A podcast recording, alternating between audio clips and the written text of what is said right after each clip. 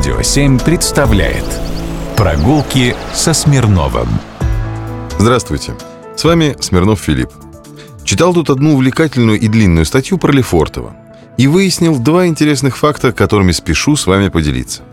Итак, Лефортово – старинный район Москвы, место, где прошли юношеские годы Петра Великого, где работали его ближайшие соратники и где он мечтал спешиться с барки, когда построил Петербург и построил бы запланированные им каналы. Хотя 9 мы и отмечаем 350 лет Петра Великого, который, как говорят, поставил Россию на дыбы и прорубил окно в Европу, факты, про которые я хотел бы рассказать, куда как более мелкие. Так, например, по адресу Боровая улица 7, а это в Лефортово, в советское время располагался завод тракторных гидроагрегатов. Он был основан в 1896 году как сталелитейный. С 1911 года до революции входил в АО «Шестерня Цитрайон», где выпускались снаряды и шевронные шестерни. С начала 50-х годов 20 века тут начался выпуск первых шестеренных насосов для тракторов. А вот сегодня по этому адресу одно из крупнейших IT-предприятий России. Поблизости, в доме 3, московская чаеразвесочная фабрика, основанная еще до революции предпринимателями немецкого происхождения Вагау Марками – я очень люблю историю этой семьи талантливейших предпринимателей. Если бы в той России был список Forbes, они занимали бы как минимум шестую строчку. В Москве они сделали очень много для ее граждан. Например, в РЭУ имени Плеханова есть Марковская аудитория.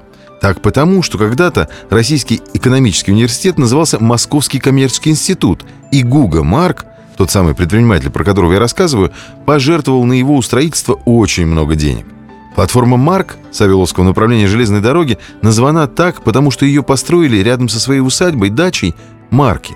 Алтуфьевское шоссе носило неофициальное название Вагау-штрассе, так как вокруг него были сосредоточены предприятия и склады, построенные марками Вагау.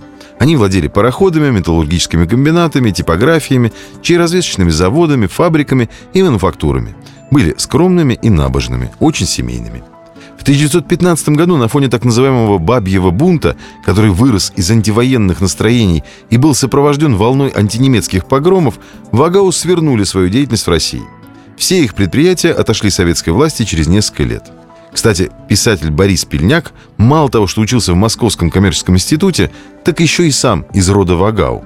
Чего не скажешь про другого, писателя Константина Паустовского, который часто бывал в Лефортове. И вот второй факт. Он писал о своих визитах в Лефортово следующее. Каждую ночь, часам к двум, когда жизнь в городе замирала, мы, трамвайщики, подавали к Брестскому вокзалу белые санитарные вагоны. Внутри вагонов были устроены подвесные пружинные койки. Чаще всего мы возили раненых в главный военный госпиталь Лефортово. С тех пор воспоминания о Лефортове связаны у меня с осенними холодными ночами – Прошло уже много лет, а мне все чудится, что в Лефортове всегда стоит такая ночь, и в ней светятся скучными рядами окна военного госпиталя. Госпиталь стоит.